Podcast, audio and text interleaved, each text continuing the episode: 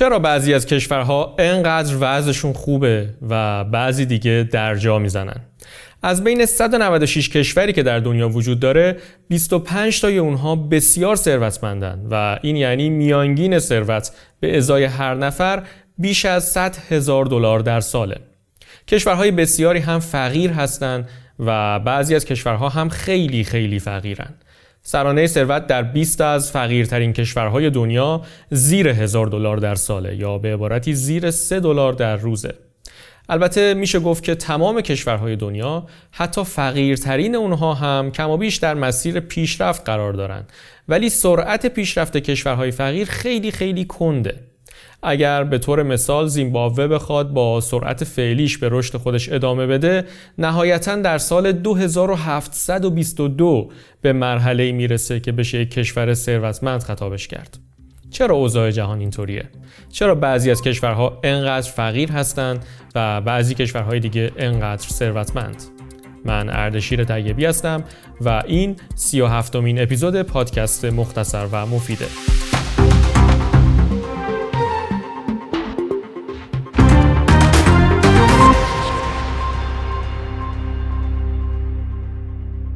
اساسا سه عامل وجود داره که کشوری رو فقیر یا ثروتمند می‌کنه نخست نهادها هستند. داشتن نهادهای مدنی و سیاسی قدرتمند از هر چیز دیگه مهمتره و شاید مهمترین وجه تمایز بین کشورهای فقیر و ثروتمند باشه. کشورهای ثروتمند نهادهای قدرتمندی دارند و کشورهای فقیر نهادهایی نه فقط ضعیف بلکه بسیار بسیار بسیار بد دارند.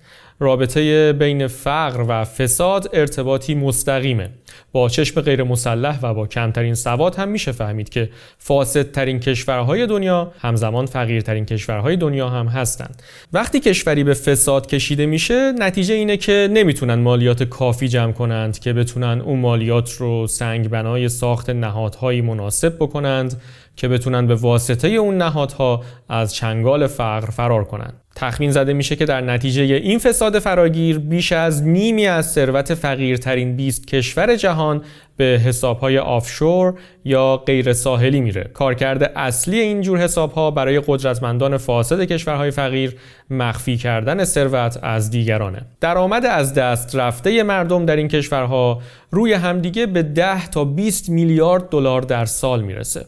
به دنبال این فساد و ضعف در نهادهای عمومی که به کمبود درآمدهای مالیاتی منجر میشه.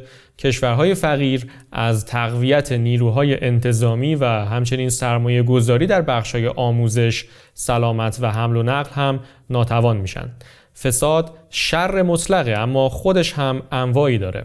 یکی از معتدلترین انواع فساد تفکر قبیله فرض کنید که شما قرار کسی رو استخدام کنید. در کشورهای ثروتمند شما این استخدام رو بر اساس شایستگی و از دل مصاحبه با چندین متقاضی اون شغل انجام می‌دید و در نهایت هم فرد مطلوب رو فارغ از ارتباطات شخصیتون استخدام می‌کنید. اما در کشورهای فقیر قضیه کاملا برعکسه. تفکر قبیله‌ای در این کشورها اصلا حکم می‌کنه که شما وظیفه خودتون بدونید که کاندیدای مطلوب اون شغل رو اگر از قبیله شما نیست کنار بگذارید و فردی رو انتخاب کنید که توی دسته خودتون قرار داره در نتیجه این قبیله گرایی کشورهای فقیر خودشون رو از استفاده از پتانسیل هوش و استعدادی که در کل جمعیتشون وجود داره محروم می‌کنند. فرهنگ عامل دیگه ایه که برخی از کشورها رو فقیر نگه داشته. منظور از فرهنگ هم در اینجا اون چیزیه که در ذهن افراد میگذره و چشمانداز و عقایدشون رو شکل میده. در بررسی فرهنگی کشورها ارتباط آماری قابل توجهی در ارتباط با مذهب دیده میشه. هرچقدر که ملتی باورهای مذهبی کمتری داشته باشند ثروت بیشتری دارند. در 19 کشور ثروتمند دنیا دست کم 70 درصد از مردم میگن که به باورهای مذهبی چندان اهمیتی نمیدن. البته این وسط یک استثنای بزرگ هم هست. و اون ایالات متحده آمریکاست که تنها کشوریه که با وجود باورهای عمیق مذهبی نزد اکثریت مردمش همچنان تونسته که بین ثروتمندترین کشورهای دنیا قرار داشته باشه. جلوتر درباره آمریکا بیشتر براتون توضیح میدم. و برعکس فقیرترین ملت های دنیا هم اونهایی هستند که باورهای عمیقا مذهبی دارند در بین 20 کشوری که در انتهای فهرست ردبندی کشورها از نظر ثروت قرار دارند دست کم 96 درصد مردم به مذهب و ماورا طبیعه اعتقاد دارند در همین لیست اون کشوری که از همه فقیرتره یعنی بنگلادش، نیجر، سومالی و کنگو 100 درصد مردم گرایشات مذهبی دارند. اما چرا مذهب و خلق ثروت اینطور مخالف هم عمل می‌کنن؟ شاید به این خاطر که به طور کلی کسانی که به مذهبی معتقدند فکر می‌کنند که وضعیتی که درش گرفتارند قابل بهبود نیست و باید روی جنبه های روحانی زندگیشون کار کنند تا بتونن حداقل در دنیای دیگه وضع بهتری داشته باشند. باور به اینکه زندگی روزی بهتر از آنچه که الان هست خواهد شد به خصوص اگر در زاغه های بنگلادش زندگی کنید باوری بسیار بعید به نظر میاد بنابراین سرمایه گذاری برای آخرت و دنیای پس از مرگ چندان هم چیز عجیب و تصمیم غریبی به نظر نمیاد در مقابل در کشورهای ثروتمند مردم به توانایی خودشون برای تغییر سرنوشت از دل تلاش و استعداد باور دارند. در آمریکا هم که مذهبی ترین ملت در میان ملت های ثروتمنده به این دلیل مذهب نتونسته رشد اقتصادی رو کند کنه که در اونجا نوع خاصی از مذهب رواج داره. مذهبی شدیداً پروتستان و به طرز استثنایی مادی گرایانه خدای آمریکا از مردم نمی‌خواد که سختی بکشن تا بتونن بهشتی در جهان دیگری بسازن بلکه او ازشون می‌خواد که این بهشت رو همین حالا و در کانزاس یا هیوستون خلق کنن.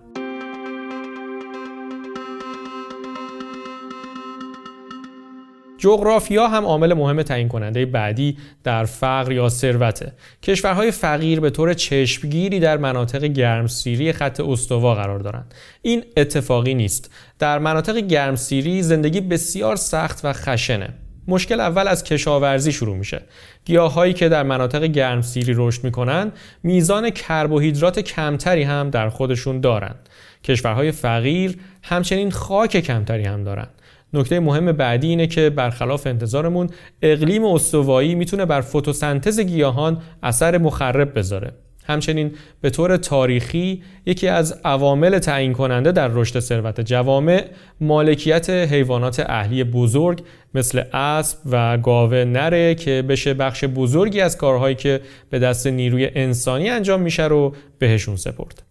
اما در مناطق استوایی آفریقا حیوانات اهلی شده به مرور زمان با بلای وحشتناکی مواجه میشن و اون مگس تس تس است. این مگس های کوچیک که به طور خاص در آفریقا زندگی می‌کنن به گله های حیوانات حمله می‌کنن و اونها رو نیش می‌زنن. در نتیجه نیش مگس تسه تسه حیوانات خوابالود و ناکارآمد میشن و همین اثری بسیار عمیق در توسعه تکنولوژی و بهرهوری کشاورزی در قاره آفریقا داشته. البته این فقط گیاهان و حیوانات نیستند که از زندگی در مناطق استوایی رنج می‌برند. انسانها هم در این مناطق در معرض بیماری های وحشتناکی قرار دارند. تمامی کشورهای فقیر در این مناطق همزمان با حداقل پنج بیماری استوایی دست به گریبانند.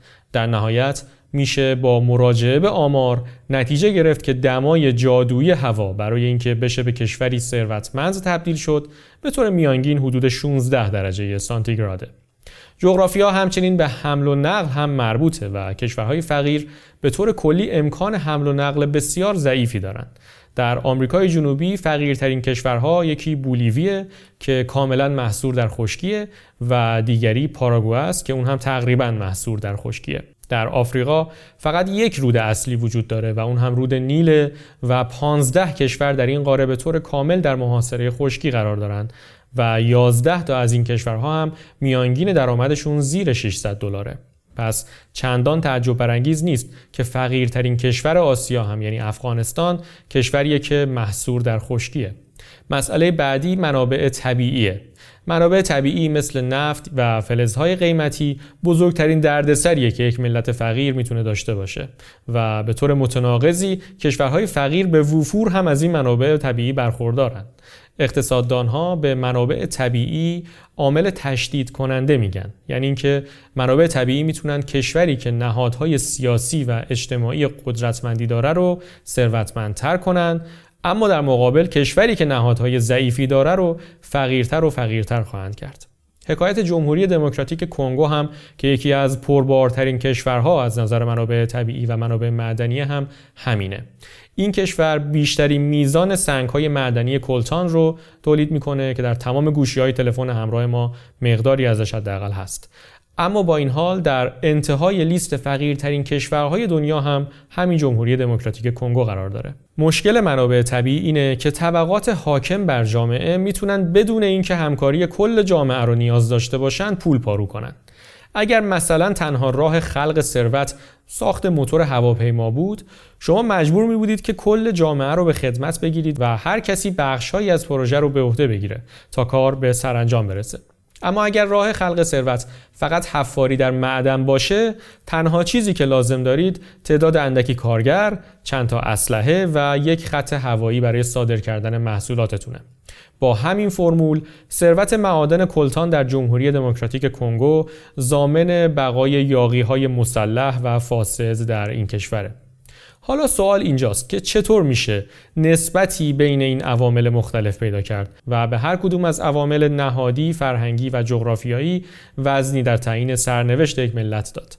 طبعا که راه حل قطعی و نهایی وجود نداره اما مثلا میشه اینطور دستبندیش کرد یک تئوری رایج اینه که 50 درصد ثروت یک ملت وابسته به نهادهای مدنی و سیاسیشه 20 درصد به مسائل فرهنگی مرتبطه و 10 درصد هم به این وابسته است که در کجای این کره زمین قرار گرفته. برای اهل سیاست این بحث طبیعتا می‌تونه بسیار عمیقتر بشه و جنبه های متنوع تری رو هم میشه بررسی کرد ولی برای آدم های معمولی و کنجکاوی مثل من و شما دو نکته هست که می‌تونیم در پایان ازش نتیجه بگیریم اول از همه این که آنچه که داریم یا نداریم بیشتر از اینکه نتیجه تلاشای شخصی و سخت کوشی و یا تنبلی ما باشه تا حد بسیاری به جامعه ای که در اون زندگی می‌کنیم مرتبطه و نتیجه کارهایی که پدران و مادران ما در صدها سال ذره ذره انجام دادن تا به اینجایی رسیده که ما الان هستیم و داریم نتایجش رو می‌بینیم. و همزمان آنچه که ما انجام میدیم و تصمیماتی که امروز میگیریمه که نه فقط می‌تونه مستقیم روی کیفیت زندگی خودمون تاثیر بذاره بلکه تأثیرش می‌تونه برای آیندگانمون هم پایدار باشه. نهادهای مدنی از آسمون نازل نشدن فرهنگ هم همینطور. جغرافیا هم هرچند به نظر میاد که از کنترل ما خارجه اما با تطبیق پذیری و حفاظت از محیط زیست میشه در هر جغرافیایی در کره زمین بهترین شرایط رو طلب کرد و در اونجا زندگی کرد.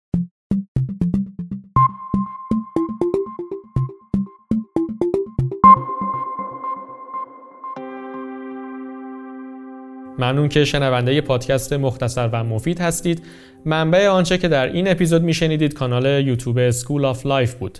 یادآوری می‌کنم که پادکست مختصر و مفید هم یک کانال یوتیوب داره که نسخه ویدیویی آنچه که در پادکست منتشر میشه رو با قدری توضیحات بصری و تصاویر مرتبط می‌تونید اونجا هم تماشا کنید در هر پلتفرمی چه یوتیوب و چه پلتفرم های پادکست مثل Apple Podcast، Castbox، Spotify و Google Podcast می‌تونید با جستجوی عبارت مختصر و مفید به فارسی من رو پیدا کنید. لطفا اگر نظری دارید هم به وبسایت ardeshirtayebi.com a r d s h i r t a y b i.com برید و از طریق فرم تماس این وبسایت با من در ارتباط باشید. آنچه که میشنیدید سی و هفتمین اپیزود پادکست مختصر و مفید بود و من اردشیر طیبی هستم.